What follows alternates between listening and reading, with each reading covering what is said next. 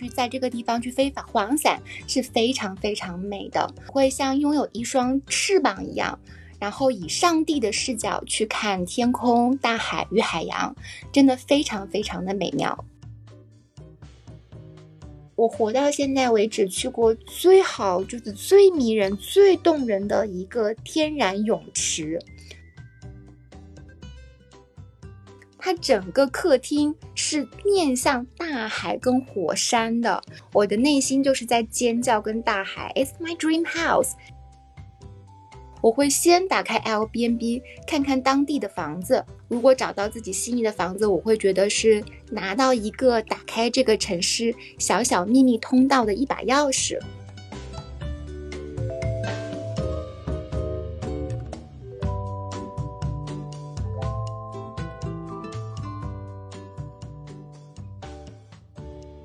大家好，欢迎收听新一期的七点创意早餐，我是主播 Cindy。今天这一期播客呢，我们请到了我们之前爱彼迎发起的“不如跳岛东南亚三国海岛穿梭之旅”的获奖者。这个活动呢，是爱彼迎特邀一组中国的旅行者，在二零二四年春节假期期间去免费开启一段为期十三天、十二晚的超长海岛穿梭之旅。然后，这位旅行者已经在春节期间带着自己的家人跟朋友。横跨了印尼佩尼达岛和马来西亚兰卡威岛，还有泰国苏梅岛三个国家的三个海岛。我们今天请到他，是想让他来回顾一下这次跳岛之旅，和他聊一聊他和家人朋友度过了怎样的一个跳岛的春节，以及这次跳岛的旅程中发生了哪些有趣的故事。那我们先请今天的嘉宾来跟大家打个招呼吧。Hello，大家好，我是周火火，一名滑翔伞飞行员，ENFP 快乐小狗。资深 L B N B 爱彼迎的忠实用户，二零二四年锦鲤上升。希望听到这条播客的听众朋友们，在二零二四年都隆重登场，龙马精神，龙行大运，万事兴隆。谢谢火火的祝福。首先，我就是再次恭喜你获得我们当时的这个奖，因为当时报名的人真的非常非常多，我们真的是千里挑一，然后选中了你。首先，要不然先来介绍一下你这个滑翔伞飞行员的身份吧，因为我当时看到这个也非常的好奇。因为我在就是做那个学习滑翔伞是从一九年开始的，然后那个时候在这里我要感谢一位 KOL 同学王小侯同学，是他呢，然后感染了我滑翔伞的那个热情，打开了我我滑翔伞的一个新世界的大门，然后那个时候我就去了滑翔伞学校，然后开始学习滑翔伞，然后考了 A，考了 B，然后到现在飞行已经四年了。然后下个阶段的话呢，我准备去呃学习滑翔伞的一个特技的飞行，然后希望多充实自己的理论跟实践的一个知识吧。滑翔伞这个飞行在这边还是觉得非常非常的奇妙啊！我就是它，这真的是帮我打开世界另外一个维度的这样一个钥匙。我个人感觉是，就是你去到一个地方的话，他带我去了非常多那种就是平时旅行的时候你完全没有想到你会去这会去这种地方。它可能没有什么很多的一个呃旅行的特色的一个点，但是它如果你去在这个地方去飞法滑翔伞是非常非常美的。然后你会像拥有一双翅膀一样，然后以上帝的视角去看天空、大海与海洋，真的非常非常的美妙。可不可以请火火给我们举一个例子？就是你刚刚说，作为滑翔伞飞行员，这个视角是非常美妙的。那你过往飞行过的地方，就是哪一个你所看到的景象是让你印象深刻的？我说一个比较近的吧，就是去年的九月份，然后那个时候我也是跟王小侯一起。然后我们一行人呢去了欧洲飞伞，然后那个时候正好是我们飞了法国、瑞士、意大利。然后呢，那个时候我们去法国的时候是去安纳西，他那个时候正好赶上了那个法国的一个飞行节。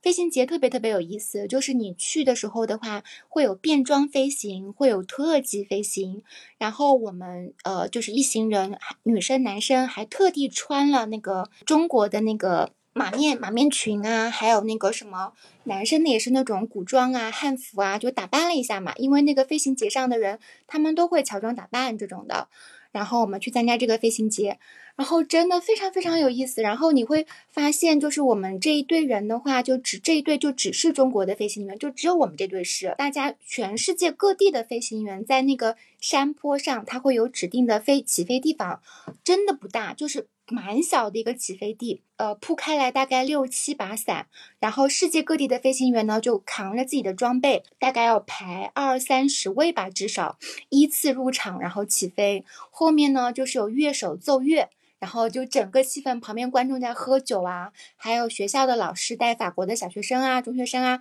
他们就坐坐在那个山坡上，然后看大家就是表演起飞嘛。因为当时我记得你有一天的话，飞行节当天的那个风是比较大的，然后呢，就是起飞也是比较有难度的。我们有看到那种就是老的飞行员，然后法国的就起了两三次都没有起来，所以当时我就是排在那个地方的时候，心里就是想，我说我绝对不能塌台。我扛着我自己的装备进去的时候的话。呃，就把那个伞一铺开，然后那个当时就是起飞场就会有那个指挥官嘛，他就问我说：“Are you ready？”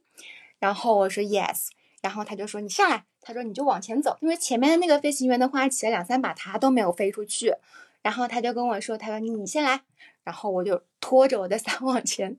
他说：“你 ready 了，你就先走。”我说：“OK。”然后我们起飞，就是所有的飞行员都必须要喊出 “take off”。然后你才可以起飞，因为你要大喊一声之后，然后其他的飞行员知道你要飞了，他们就要停下手上所有的动作，等你先安全飞出去，他们才能继续有这个动作。然后我当时就是屏住一口气，然后跟我的 Harry 说，就是我的伞叫 Harry，然后我就跟他说，我说 Let's go baby take off，然后那个伞就一把就上头，我就顺利的飞出去了。哇！我当时心中啊，就是为我自己献上一朵 小红花，为你献上小红花，对，好有意思。竟然你还有就是给你的伞起名字，所以你去全就是全世界各个地方飞的时候，都会带着你这把伞，对吗？对啊，对啊，就是每个人都是，我们都说在天空上见嘛，就得是见伞如见人，在天上你那么小小一只，大家是不知道你是谁是谁的。包括你可能你的教练要找你，都是要通过认你的伞来认你的人。哇，这个真的很有意思。就因为可能过往我们聊的嘉宾都是，比如说可能是一些运动健将，然后会通过徒步啊。然后潜水啊这种方式去看世界，那我们第一次请到一个嘉宾是通过飞行的方式去看这个世界，真的很有意思。对，然后我还想追问一个问题啊，就是出于好奇，就是你刚刚说，呃，大家有的人这个起飞失败，然后你第一次一下子就成功了，那这个起飞的成功与否，它是有哪些因素来决定的呢？第一个是看天气吧，就是。呃，看当时的风，你要感受那个风的大小。就是你作为一个飞行员的话，你要感受啊，现在这个风是不是太大，不太适合起飞？然后现在这个风，我觉得是不是来的刚好？然后我是能够一把就能够，就是给它伞能够起上来的。很多人就是着急出去，他就有点没有对准风向，也没有把控好当时这个风来的这个力道，所以的话，他可能比较着急，然后就可能要。多骑几次，然后才能够出去。所以的话，包括加上你当时的这个心理因素啊，有的人可能就是一次没有起来，就越越骑越着急，就越来越越不能飞出去。所以的话，就是我觉得这个是还是要以累积经验为主吧。就说的我下次有点想体验一下，感觉有点类似冲浪，就是冲浪你是要那个破浪，然后如果是飞行的话，可能就是要更多受这个乘风风因素的影响。对你得等个好风。嗯，等风来。然后，那我们接下来就细节的再了解一下火火过往的一些旅行经历。所以我也很好奇，就是说是旅行让你爱上了飞行，还是说你每次都是以飞行为名义，然后去各个地方来旅行？我之前是在德国待了四年，然后那个时候的话是读书嘛，就是读 master，然后还有工作。然后那个时候呢，我就趁着呃四年的时间，因为那个学生证坐火车不是还有优惠嘛。然后欧洲我就基本上都溜达了一圈，后来呢是学习了滑翔伞，然后再不管是跟着伞去，还是我自己单独旅行，我都会觉得很有意思。然后在这里也非常推荐大家使用 L B N B，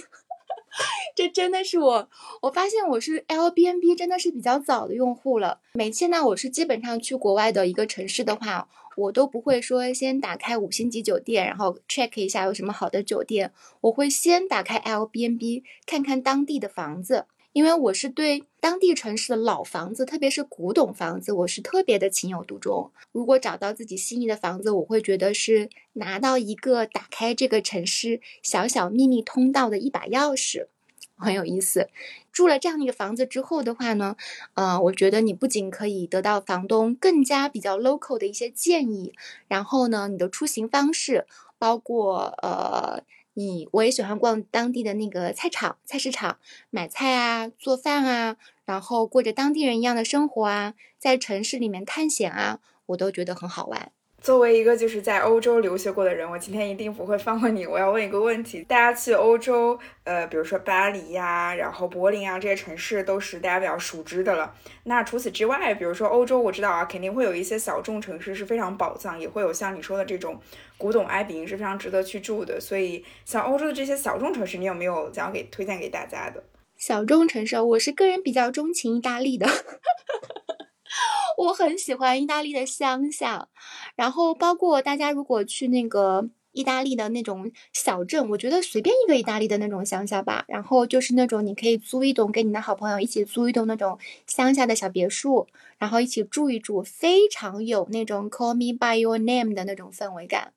然后我觉得很舒服，很舒服。因为这次本来我是去那个意大利的，我们是去了多洛美蒂那边去飞伞。也是非常非常美的，就是我很羡慕欧洲人民，真的很幸福。就是欧洲真的不大嘛，然后你开车也好，你坐火车也好，可能几个小时就到了，不像我们这种需要赶十几个飞小时的飞机，然后飞过去才能够领略到这么美丽的风光，就真的很漂亮。特别是你不管是在意大利飞，还是在那个阿尔卑斯山的山脉冰川上飞。那种感觉就是仿佛是走进了宫崎骏的漫画当中，听的真的好想去，好想去欧洲，因为我今年夏天应该也会去欧洲旅行，所以我最近也在计划自己的欧洲的行程，然后我自己也会特别关注一些可能比较小众的地方，比如说像是法国的波尔多啊，然后我们爱彼迎上有非常多那种酒庄的房子，你真的可以订一个。可能在葡萄园里面的房子，然后就是过上那种葡萄园庄主的生活，躺在那里每天就是吃吃喝喝，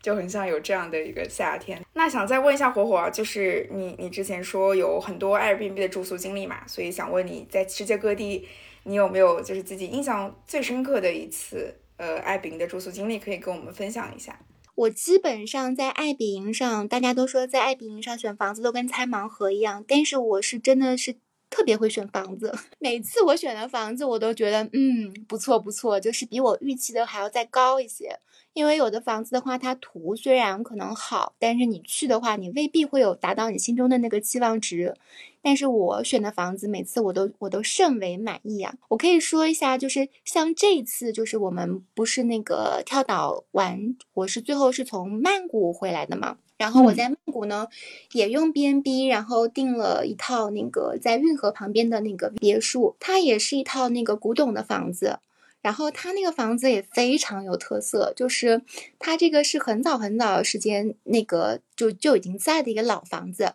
然后那个老房子是就是那种你走上那个楼梯，它会咯吱咯吱作响的那个阶梯的那种感觉。它的在运河旁边呢，不是有个花园吗？然后花园前面就是自己家的码头。你就是早上的时候，我们是可以坐它的那个长尾船，然后在运河那边就是去游船，就是溜达一圈，特别奇妙。嗯，早上的时候呢，我让让那个房东太太嘛，然后帮我订了那个长尾船。我说我溜达个半个小时吧，然后半个小时之后可能要赶飞机。他说行行行，他说你去溜达溜达。然后我溜达到前面的那个。就可以看着看到就很像那种呃香港的那种，我不知道你看没看那种警匪片、毒枭片，就是旁边会有那种非常破的那种房子，运河旁边那种真实生活的人家。然后我就看到就是有那种房子里面的话，就会有小姑娘在里面写作业，然后她妈妈在烧菜。然后你再往前走，你就看到那个两尊金光灿灿的那种大佛啊。就是在那个运河的一边跟另外一边，就是那样矗立着，非常的威严。然后就好像看着运河下面这些人家，就是那种佛看众生的感觉，那种反差感实在是太震撼了。而且那个运河里面会有那种跟那个小鳄鱼一般大小的那种蜥蜴，就是很大。然后它我也不知道它吃不吃，咬不咬人啊？然后它会爬上来，爬在那个运河的岸上，然后在那边晒太阳，很多条很多只，就以至于我们嗯在花园里面吃早餐的时候，然后也会经常那个呃蜥蜴就爬在我们，就感觉要爬上来了，有点害怕，爬到院子那种感觉。所以那种反差感也让我觉得特别特别有意思。然后晚上睡觉的时候，老房子基本上有一个通病，就是没有隔音。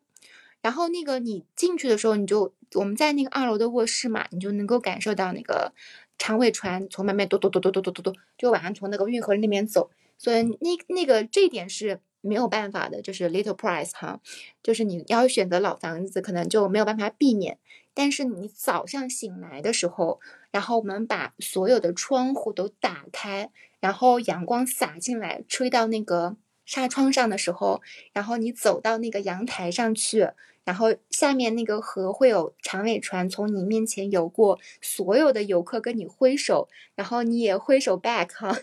那个时候你就会觉得哦，我是泰兰德小公举，非常值得。看来火火就是也不仅仅局限于这次跳岛我们安排的这个房源跟行程，然后也自己增加了很多有意思的部分。那我们接下来就进入到这次跳岛之旅。首先想问一下火火，就是你当时被通知获得这个奖之后，你的心情是怎么样的？我当时还有点想，我说是不是被诈骗了，然后 是不是真的？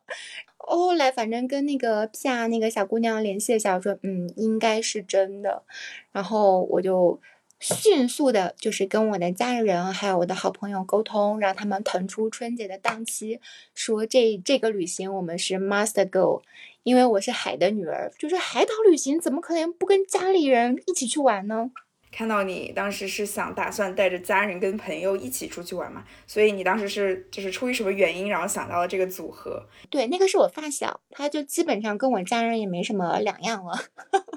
你知道，就是。当你组一个家庭游的时候，特别在国外，你老爸老妈可能都不会英文。然后这个时候呢，你有你的好朋友在，第一非常的亲切，第二他可以帮你打个下手，当你的小助手。然后这样子一来，我也会轻松很多。哎，我觉得这个建议真的不错哎，因为之前我也是带着爸妈出去，感觉好累，觉得想当然好像不应该把家人跟朋友凑在凑在一起，但好像也没有什么不可以。对，我觉得非常好，而且你会发现，就是你的家人的话，跟年轻人在一起玩，特别是你你你的好朋友的话，基本上你家人也会很合得来，然后在一起玩，感受年轻的活力，然后这种年轻人的想法，他们也会觉得很新鲜。嗯，这个方式不错，一举两得。听说在你出行之前还发生了一些小插曲，本来是要带爸爸去的，对吧？但是爸爸最后没有跟大家一起成行。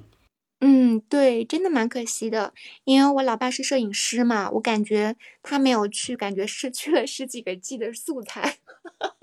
然后我爸也特别可爱，他带了十几条的沙滩裤，然后到最后就是因为身体原因，然后最后把这个行程给 cancel 了。我们还是慎重起见嘛，所以在这边也。觉得大家真的健康真的非常非常重要，希望新的一年大家都可以健健康康的，也可以也希望呢我们全家可以下次一起出发。嗯，谢谢火火，然后也希望火火的爸爸可以新的一年健健康康，然后早点康复。对，然后接下来就想聊一下你这个关于此次跳岛行程的规划，因为说实话，就是我们在呃去帮大家一开始制定整个这个跳岛的行程的时候，其实我们并没有去往所有的三个国家，就我们分头可能是去了三个岛，然后来帮大家去看当地的房源怎么样啊，然后我们安排的体验是怎么样的。但是其实你才是这这个作为最后的获奖者，然后真正去到了三个国家的人，所以想先问问，就是你当时看到这个行程有被吓到吗？会不会觉得太特种兵了？哦，这个完全不会，这个跟我就是飞伞比起来，这这太 chill 了。就是你你你大概没有看过我们飞伞的那个行程，那个才叫是特种兵行程，就基本上是晚上我们很多时候是到两三点钟睡觉。早上六点钟就要起来，然后赶风嘛，因为清晨很多时候的那个风是最好的，所以基本上很多时间我们都是抓紧时间，能在车上能睡一会儿就睡睡一会儿的那种。然后基本如果在外面你飞个两个礼拜回来，我要休息大概两三个礼拜才能回过那个远期。看来真的是找了一个承接受程度远超于我们这次跳岛之旅的一个旅行者。然后那接下来就想问问你，当时就是看到我们这个行程之后，你是自己刚刚你讲有去曼谷啊，然后呃也去到了一些东南亚其他的地方嘛，所以你是给这个行程大致是怎么规划的？我基本上是按照你们的那个时间走的，但在里面具体玩什么项目呢？是我自己做了一些，呃，就是大概结合包括各位团员的意见，然后做了一些安排的。所以还是第一站是先到达了这个印尼的呃巴厘岛，对吗？嗯，对，因为上海就是飞过去的话，然后如果我们是直飞，到时候要再赶那个船到那个佩尼达岛的话，是时间上是不合适的，太赶了。所以的话，我们是提前一天到了巴厘岛，然后巴厘岛休息了一个晚上，然后第二天然后再去的佩尼达岛。嗯，那先说说你初到这个佩尼达岛的感受吧，这是你第一次去佩尼达岛吗？嗯，对，就是我去了这么多次巴厘岛，然后佩尼达岛的话，居然是我第一次去。这个是我完全没有想到的，就是佩妮达岛太好玩了。所以你觉得佩妮达岛让你感觉最好玩的部分是什么？我先说一下那个，就是那个民宿吧，因为我觉得我第一次就是到佩妮达岛，然后第一个进入的地方就是那个 Villa Victoria，那个那个民宿真的是就是 my dream house，就是我进去推开门的那个瞬间，我的内心就是在尖叫跟大喊，It's my dream house。就是你进去之后的话，你会发现它整个客厅是面向大海跟火山的，然后它主要采取的是那种木质的结构，是我非常喜欢的，很温馨，而且不失东南亚的风情。这样的话，它整个客厅是敞开式的嘛，就感觉是跟大自然就是融合在一起，你就会感觉到客厅不再仅仅简简单单是个客厅，它仿佛就是成为了大自然的一部分。然后那个时候很多，我们大概前两天的话都安排休息嘛，所以我觉得这种房子是很值得你专门放两天放空，就在房子里玩耍发呆，然后你可以看看天晴时候的大海跟火山的样子，你看看下雨时候大海跟火山的样子，海浪声从来都不停歇。然后白天的时候呢，小鸟在开会；晚上的时候呢，壁虎在守护。这种感觉非常非常的治愈，而且有能量感。然后那个客厅也是，我真太喜欢那个客厅了。你随时可以从客厅直接冲向泳池，它那个泳池就是每天也是有那个小帅哥在打扫的，非常非常干净。冲上泳池之后，我经常就是一个猛子就扎进去。然后我妈妈还帮我拍到了那种就是刚刚下完过雨的佩尼达岛，然后。我在那个泳池里跳水啊，游泳啊，彩虹有正好有双道彩虹刚刚出来，就真的感觉那个画面就是大海、天空、海洋、火山、彩虹跟花，然后不远处房东有两只小猫咪，它们就在那边伸着懒腰，然后那个画面是我觉得会在我的脑海中一直定格的，真的太美好，太美好了。嗯，是的，而且我觉得这个房子真的很适合带着家人朋友去，就是好像你无论带着多少人去，每个人都可以在这座房子里找到自己的舒适区。就你可以选择在泳池边躺着，然后要不然就是像火火一样，就是跟这个泳泳池做好朋友，作为一个体力很好的艺人，然后朋友们也可以在边上看书啊。所以就是觉得那个房子里面可以承载的东西特别多。对，我不知道你当时有没有见到房东，对，特别有意思，而且他是俄罗斯人嘛，因为我们那个就等于是我 grand grandpa，就是我曾我祖父的爸爸，然后也是俄罗斯人。所以说我妈妈长得是有点就是比较欢谐的那种嘛，然后就聊的还真的非常的开心。然后她也是在中国认识她老公的，然后到这边然后设计了这个房子，我觉得特别有意思。那两只小猫咪也有件事情很有意思，就是她当时做完这个民宿之后，把她两只猫咪带回了她现在住的那个地方，然后那两只猫咪就不肯，就得她抱回去。然后那两只猫咪它又会自己跑回来到这个 villa，抱回去，它又会跑回来到这个 villa，然后没有办法，然后 Victoria 就只好在 villa 里面加上那个猫碗啊，然后猫喝水的东西啊，备好粮啊，然后还会跟每位房客打好招呼，说啊，如果你对猫毛过敏的话，我们会及时把它从房间里面揪出来的。当然他的担心是多余的哈。就那个奶牛小猫咪，经常是每天都在我妈妈的房间里睡觉，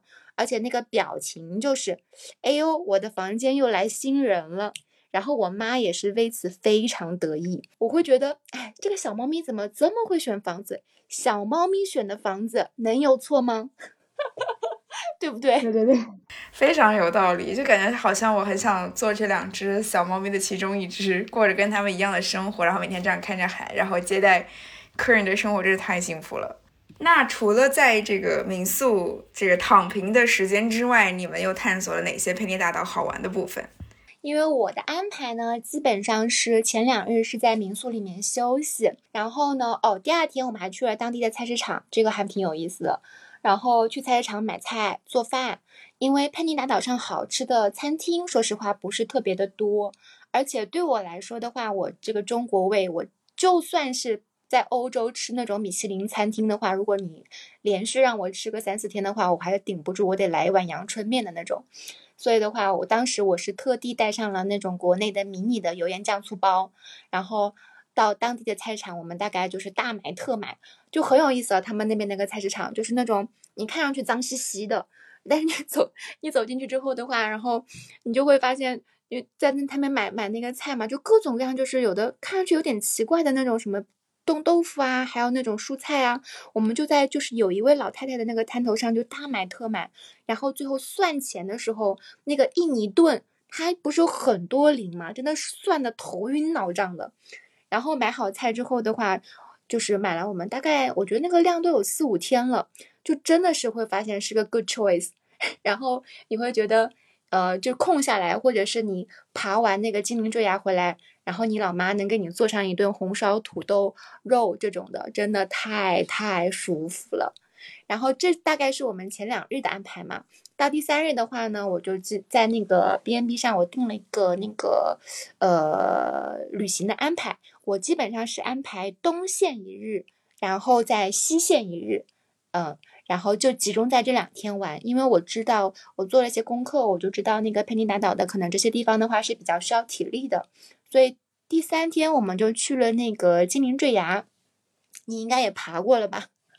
然后我们去那个精灵坠崖的时候的话，我当时我我妈肯定是爬不了嘛，然后我朋友也不太想爬，然后他就跟我说，他说：“哎呀，我们在这里看看嘛就好了嘞。”然后我就很想去爬那个精灵坠崖，因为那个我看那个。那个海，那个果冻海，就是特别特别迷人。而且我当时背着我的小飞机，我就很想下去飞我的那个小飞机。我就揪着我的那个朋友，然后走到精灵坠崖前面，就是往下走的那个小路上，然后一边揪一边说：“哎，我们这里拍拍照。”然后再往前走几步说：“哎，我们这里再拍拍照。”然后看到有那种中国人就一对一对的上来的时候，我就问问他们说：“我说哎，怎么样啊？感觉怎么样啊？还行吗？能爬上来吗？”然后后来就碰到一对那个。呃，一堆男生就是看上去已经累得半死了，然后就在那边就就狂鼓励我们，就说没问题，你们绝对可以做到，不是特别累。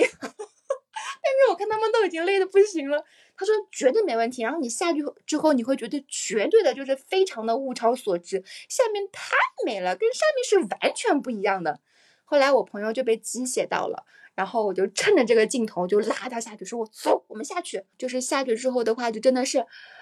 双手双脚并用。到后面有那个路不是直接是垂直了嘛，很有意思。然后爬爬爬爬爬爬到下面，然后最后一段的话是那种小的那个楼梯。然后当我从楼梯跳到沙滩上的那一刻。哇，那我我看我跟我朋友的那个脸哈，两个人的脸都跟那个瞎子一样，熟了的瞎子一样，红到不行。我们俩都属于那种紫外线会比较过敏的人，就真的整个是红到不行，但又特别高兴。两个人眼睛里面都是亮晶晶的，然后在那边就是 high five，就说 we made it。我觉得那个 moment 还是非常的就是值得纪念的。然后在下面的时候的话，在精灵坠崖下面的时候的话，真的看到就是那个果冻海当你的面翻浪卷过来，哇，真的好美好美啊！然后这个大概是我呃第三天大概就主要去的一个地方。然后第四天呢，我们去的另外一个地方呢，它也在 B N B 上，这个是我强烈强烈推荐给大家的。它有个中文名叫做是佩尼达岛的隐秘瑰宝。这个整个行程呢，我们去的第一个地方是一个叫呃古阳恩瀑布，然后那个地方我真的是太惊艳了，是我去过我活到现在为止去过最好就是最迷人、最动人的一个天然泳池。我觉得说瀑布可能没有那么确切，它确实是有一点那种小瀑布流下来，但是最震撼的是那个泳池，是那个天然的泳池，因为这个隐秘的瑰宝。它是从那个寺庙旁边的那个入口开始的，因为是个寺庙，然后每个人你是必须要裹一条那个裹裙的，然后走下去的路呢也非常的陡峭，它的倾斜的角度比较高嘛，然后你穿那个裙子，你就只能可能是一小步一小步的挪，但是呢，我妈妈六十多了，然后也是能爬上爬下 走下来的，然后我们当时往下走的时候的话，就看到有一对那个。呃，男生女生，然后他们可能他们去拜拜的，然后那个女生打扮的很漂漂亮亮的，然后背了一包包的鲜花，让我印象非常深刻。然后每到一个地方拜拜的地方，他们就会奉上鲜花，然后拜一拜，然后我在后面会就是跟着拜一拜。然后伴随着海浪声声，你看的此情此景，你就会觉得嗯，爬起来也没有那么累，然后真的真的真的很美。然后你下去的时候呢，你到那个就是。呃，泳池的那个地方会有那个很巨大的岩石嘛，非常非常的滑，上面都会有那种呃铺满苔藓，就是你走那个地方需要非常小心。我妈当时是一马当先冲到最前面，然后那个导游都吓死了，就是生怕她摔跤。我们当时坐在那个悬崖旁边，就看着那个碧绿的天然泳池，那个整个大海的海浪就是直接能够拍进那个泳池的。哇，我当时真的觉得。没有什么语言能够 形容，太震撼了。然后我就一猛子，就是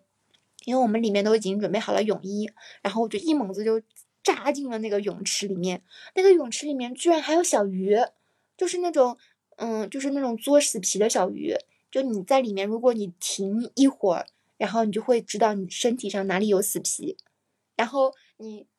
它有分两个那个呃池子嘛，然后玩。后面那个池子，我再去前面那个池子玩，又完全不一样。你爬到前面那个池子的时候的话，就会有那种呃小螃蟹，哗的一下都散开，然后在旁边你不远的地方就那警惕的看着你，然后你的脚下呢是小鱼在多着你，然后你迎面扑来的是那种巨大的海浪在拍着你，哇，那个感觉真的太美妙了。我们在里面的时候就跟傻子一样，然后在对着那个海浪就大声的 say hello。哇，听火火说这个秘境真的是好好玩啊，感觉佩妮达还可以再去无数次。上次真的是错过了这个，因为我们上次只去了那个精灵坠崖和这个钻石海滩嘛。然后就像火火说的啊，就是可以帮他证实一下，就是这个这两个地方你真的是一定要走到下面去看到那个果冻海，才真的是算去到那里。因为很多我知道，就像什么抖音上嘛，然后很多人都会发那个，呃，精灵坠崖，就是从上面有一个游客经常打卡的地点，然后这样子俯视拍一下，然后自己跟这个呃景点的合影。但其实那样就真的不好玩，你可能就直接走掉了。然后如果是走下去的话，那个整个体验的过程，可能才会让这个海的样子永远记在你的脑海里面，一辈子都不会忘。就因为那个海真的是太好玩了，而且你在海滩边上。其实它就，尤其是到那个涨潮的时候，你跟海浪是可以非常非常近的，甚至那个海可以把你挤到那个很离岸边岸边很近的地方，你可能只能站在一小一小块部分，然后那个海有的时候可能随时会冲上来，把你的全身弄湿，但那个才是最有趣的部分。我当时非常非常想游一下，但是被我朋友蹬住了，他怕有危险。因为我们下去的那个人的话，就是基本上很少很少。然后看到有一组外国的家庭，然后就是有一对父子在里面游，感觉他们那个游那种比较大的海浪是有技巧的，就像冲浪一样，他可能要跟着那个管道，跟着那个浪管，然后一起这样卷过来，才不会容易受伤。对，这个确实，如果是。游泳技术不是特别好的话，大家还是要注意安全的，因为那个海浪真的非常大。那我们聊完了佩尼达，我们接着进入到这个旅行的第二站，也就是马来西亚的兰卡威。呃，想问问火火，就是在兰卡威这个岛上，你们大概是怎样安排的四天的行程？呃，说来惭愧，因为在佩尼达岛大概就是玩完那个瀑布之后的话。我因为玩的太猛了，然后整个人湿哒哒的。后来上车的时候，我坐在副驾嘛，然后对着那个冷气口就一顿猛吹，又睡着了。当天晚上我的体温就飙到了三十九度，真的是 give me some color CC 啊！当时管家也很贴心，然后就跟我说要不要骑我的那个小摩托带你去诊所看看。我说不行不行，来不及了，我们得赶飞机。然后我就去了那个，就直接飞到那个兰卡威。然后没想到在兰卡威的机场还被揪出来，到那个机场的医务室嘛，然后医生要跟你就是量体温啊、测血压呀，然后还要测一测你是不是新冠啊。我朋友在后面就很紧张，然后就说完了完了要被遣返了，然后没有事哈，就不用不用太担心。基本上医生的话就说，哦你你你有一个发烧，然后就只塞了我两颗那个退烧药，然后说哎你回去多喝热水，就把我放走了。所以的话，我就基本上拖着病殃殃的身体 来到了兰卡威，然后在兰卡威的话，就是一顿猛猛的休息。嗯，在兰卡威，我是健康程度稍微恢复点之后呢，然后我就去了那个房东推荐的看夕阳的那个项目。看夕阳这个真的是蛮上大分的，嗯，因为那天我们晚上我们赶上的夕阳真的非常非常非常美丽。然后我就跟妈妈还有朋友，哦，我们三个人就坐在那个快艇的船尾嘛，就在那吹着海风，然后看着那个夕阳落日一点点的落下去，然后每个时间段都会看到不一样的天空的颜色，啊，我就觉得哇，这个油画可能那个颜色调都调不出来，真的太美妙了，每个 moment 都是不一样的。还有一个兰卡威让我印象深刻的是，推荐大家去那个。Happy Happy Restaurant，它的那个中文名字哦叫真浪大家乐餐厅，然后这个餐厅真的巨好吃，而且我一去我就觉得哎，可能选对了，应该会好吃。为什么呢？因为那个餐厅没有任何服务态度可言，就是那个他那个叫号的，包括去领你去座位的那个老板啊，都是非常的不耐烦。我觉得但凡就是这种态度。还在门口等我，有这么多客人的餐厅，想必是有两下子的。然后果然没有辜负我们所望啊！他连做那个就是煎豆腐都特别惊艳，就那个豆腐是，就是外面是酥脆的，然后里面是嫩嫩的。但是里面通常这样做的豆腐里面就不入味，但他那个豆腐里面是完全入味了的，很惊艳。每一道我们点的菜，包括我们点了海鲜。然后每到我们点的菜都没有踩雷，三个人下来的话也就三百多一点。就是如果你人可能大家 family 去的话，就是整个家庭去的话，人更多可以点的菜更多嘛，性价比也很高。这个强烈推荐给大家。嗯，就是那个时候我是跟我接机的那个司机聊天，然后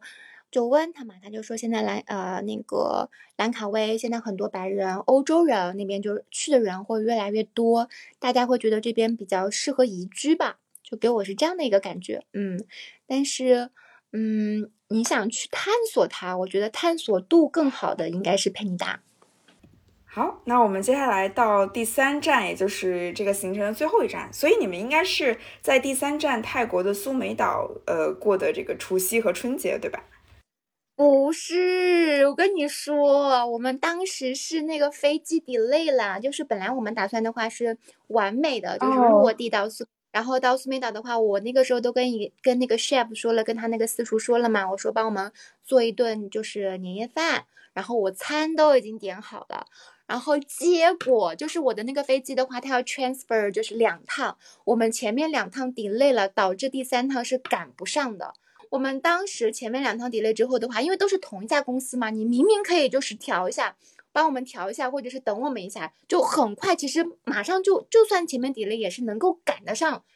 赶得上第三趟的。但是可能就只有我们三个人是要 transfer 到到那个飞机上的，所以他们就不等我们，你知道吗？然后我们当时跟那个携程那边已经就是已经很生气了，说你知不知道我们订的这个 villa 多少钱一个晚上？你知不知道我们安排了这么多东西，然后就是因为你们的这个随意改变，导致了我们这个巨大的时间的浪费跟损失。然后我们就我已我已经跟我朋友已经想好了，就说我我们下了飞机就要去柜台去吵架，就是已经想好了所有的对应的措施跟跟措辞了，就是我们一定要严肃，我们要板着脸。然后，我们俩平时看上去傻兮兮的，然后我就我们就说好，板着脸就是一定要跟他凶。我说好，没问题，吵架嘛。然后我们我们已经先办了那个气势吵架的气势，然后先去拿那个行李，然后准备去那个马航那个柜台。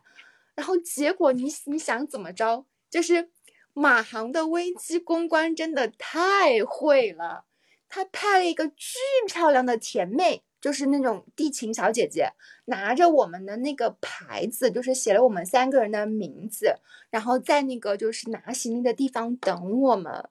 看到我们，马上就露出那个巨甜美的笑容，然后就跟我们说：“真是不好意思，怎么怎么怎么样，怎么怎么样。”然后我们当时真的就，就是那个吵架的气势就一下就下去了，就是那个。心软了，对不对？就真的面对美女，你真的就是凶不起来，你知道吗？然后说哦哦哦，我妈说，哎，你们不是要去吵架的吗？我说，你看人家就是都已经这么那什么了。我说，哎呀，长得这么漂亮。然后那个我们就跟他就说着说，然后说看能不能给我们调到明天早上的早班机，然后再早一点嘛，因为他给我们调了一个明天下午的。然后他也在那边就是尽力的帮我们沟通。然后也帮我们安排好了所有的，就是就是离机场最近的酒店呐、食宿啊、车子啊，全都给你一条龙服务都安排好。我们当时就是被安排的明明白白，然后没有一丝怨气的走出了机场，特别没有出息。然后最后还跟那个美女小姐姐快乐合影，这个是我完全没有想到是这样的一个结局。对，因为。刚出那个就是机场那个那个那个机舱的时候，还两个人还是像生气的小鸟，你知道吗？然后结果出那个机场的时候，两个人就很快乐，一脸开心，还在那边拍照。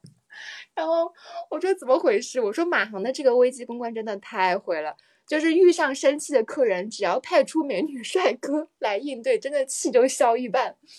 然后后来就是。结果就是我们在那个没有办法，我们就当时除夕就是在机场过的，就是在那个当时在那边就是搞了一搞了一晚上，住了一晚上，然后第二天初一的时候才到苏梅岛，然后那个时候 Jim 那个房东嘛，他说哦怎么回事？但我还帮你布置了，他那个整个的 villa 里面还帮我们加了很多那个什么灯笼啊，还有中国元素的挂件啊，说哎我们来庆祝什么 Chinese New Year，然后结果人没有到。然后他说：“那今天一定补上，好不好？”我说：“好，好，好。”然后当天晚上我们初一嘛，我们就请那个 chef，然后按照我们之前订的那个 menu，然后帮我们做好了饭，哇，巨好吃！开了一瓶香槟，然后这才就是吃上一顿正儿八经的年夜饭。嗯，哇，没有想到几经波折，但好在啊，最后是一个 happy ending，也吃到了近房东安排的这个很好的晚饭。Jim 真的是一个很好的房东，因为我当时跟他在沟通的时候，就是他真的很细心，然后会呃关心到就是客人的每一个细节，比如说他会想提前了解客人的一些偏好啊，然后就像他说的，他会就像你火火刚刚说的，会为客人做一些细节的布置，所以我觉得艾比拥有这些宝藏房东真的是太好，太幸福了，真的真的，他是。他跟我说，他是在香港待了二十五年，在新加坡待了五年，所以我觉得他应该算是半个亚洲人了，做事情还是非常麻利的。对，所以其实对就是很多中国人来说，苏梅岛应该也不算是一个呃很新的岛，可能很多人去过啊，或者是至少听说过。然后也想知道火火这一次去苏梅岛有没有在这个新年的节点探索到哪一些你觉得很好玩的部分。哦，大家一定要去做 SPA。我是一个，我是一个深度 SPA 爱好者，特别是泰国，我觉得就是 SPA 禁忌的天堂。就是你去泰国你不做 SPA，这个真的说不过去。而且苏梅岛的话，它是有一家那个呃全球 Top Ten 的那个 SPA。好像叫那个 Forest Spring 吧，大家可以搜一搜。但是这家我在它官网上我没有订到位置，捶胸顿足，我真的是，当时我心想说，那提前个大概一两天就差不多了吧？不行，你至少要提前四五天。所以的话，这个大家至少要要提前，如果想去做 SPA 的话，要去做这种全球排名前十的 SPA，一定要早早在它官网上约好。然后当时我们的话，我们是去了。就是退而求其次嘛，没有办法，然后是去了当地排名第二的，叫 Aranda。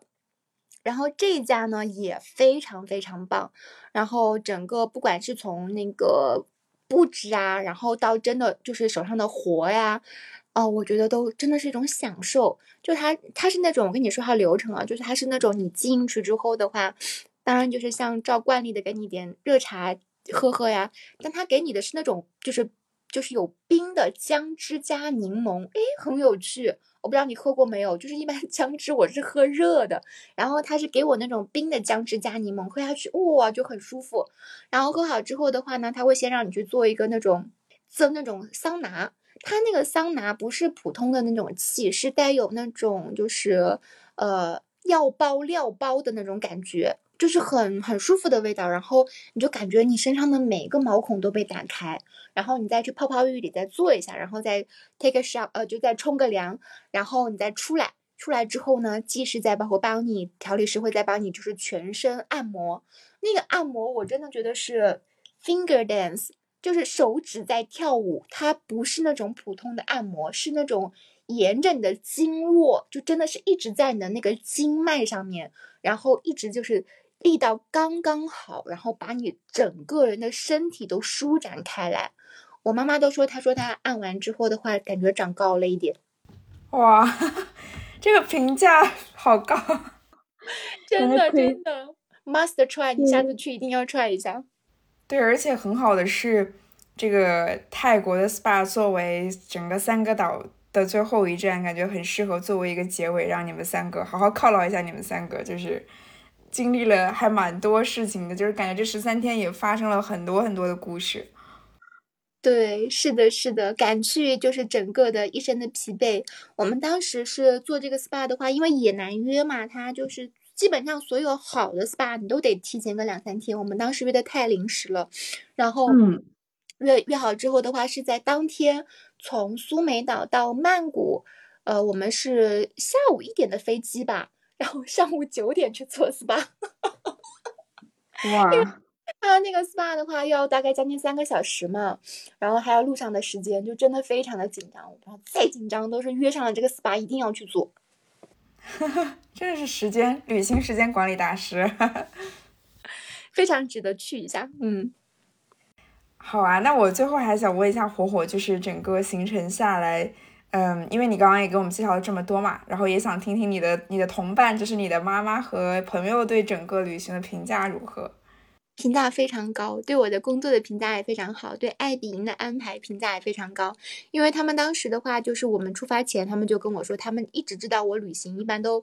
像飞伞旅行这种的话，一般都比较特种兵，回来都要休息好久，他们就很害怕，就是我把整个行程排的太满，特别是我老妈在嘛。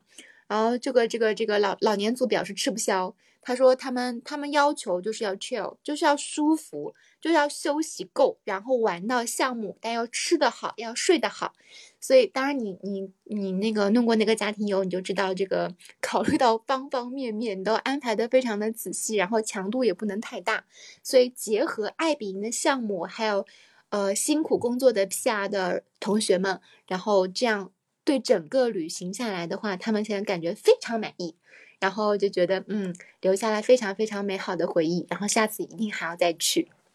哇，好棒好棒！听到你们这样的评价也是很欣慰的。对，还想问问火火啊，就是这个春节有很多人可能是回到家里跟家人进行团聚，然后有的人可能跟你一样是用旅行的方式在庆祝这个春节。所以想采访火火的是，你们在这旅行中发生了哪一些瞬间，会让你觉得特别的感激？就一起去经历吧。我觉得，嗯，只要跟好的，就是就是跟家人、跟好的朋友在一起的时候，你在世界任何一个角落，你都不会觉得，呃，还不如在家过春节，就完全不会有这种想法，会觉得很新鲜。大家都会觉得很新鲜，而且大家会去经历。呃，都没有经历过的这些事情，然后一起去创造回忆的这个 moment，我觉得这个是非常动人的。就是你想，就是包括我朋友当时不愿去爬那个精灵坠崖，然后后来我们做到了，we made it。然后这个就是很很美妙的。像妈妈那个时候去去瀑布，她也六十多岁了，爬上爬下，然后健步如飞。然后在那边我们就是一起对着大大海呐喊，就是这些瞬间，我都觉得这是一些。人生的 moments 吧，就是非常非常值得的。嗯嗯，好棒。然后也不得不再次推荐一下，就是我们爱彼迎的这些。呃，在海岛上很神神奇的民宿，因为就是真的很适合带着朋友啊、家人啊一起去，因为它是个大 house 嘛，所以每个人都可以有自己很舒服的空间。嗯，对对对，我们这次去的话，就最后 Jim 的爸爸都说，他说你们来的人太少了，我们到每一栋 villa，他们都说只有三个人吗？我说，对对对，他说下次你就你就确确定要多带一些朋友跟家人来哦，make me happy。我觉得确实确实可能就是人多人多一点会更好更好更好玩。嗯嗯，对的对的，就大家多带点人去，然后这样子其实如果自己预定的话，人均性价比也会更高一些。嗯，是的，嗯。好啊，那火火最后还想问你啊，就是这个青年伊始嘛，然后想问问你，二零二四年有哪一些新的旅行计划？如果有的话，可以跟我们分享一下。嗯，我的旅行计划虽然现在连票子还没有定，但是我现在基本上有几个想做的，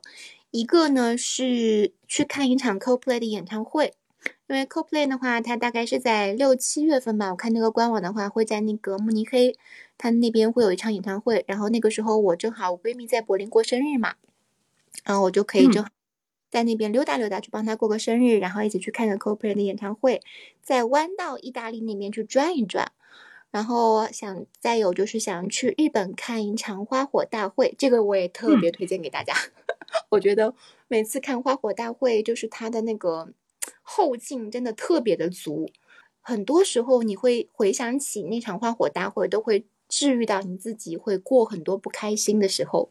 嗯，然后呢，今年还准备去，呃，学完整个滑翔伞的特技飞行课，然后加强我整个滑翔伞安全飞行的理论跟实践，然后看看能不能去日本或者冰岛或者澳洲去飞一次伞。嗯，然后冬天的话呢，我想去学一下那个单板，因为我那个滑雪还是个小白，然后我想去跟就是滑雪比较厉害的朋友去北海道那边去滑滑雪，差不多就这些了。哇，这个行程安排已经蛮丰富了，横跨了世界的好多地方，所以也期待火火今年可以继续就是增强自己的那个飞伞的呃实力，然后也分享更多他飞伞的经历给到大家。好呀，那我们今天就聊到这儿，然后谢谢火火，然后期待大家今年都可以收获像火火这样精彩的旅行。嗯，是的，是的，希望大家新年呢都健健康康，然后能学习到更多好玩有趣的东西。嗯，那就这样，我们聊到这里喽，拜拜，拜拜。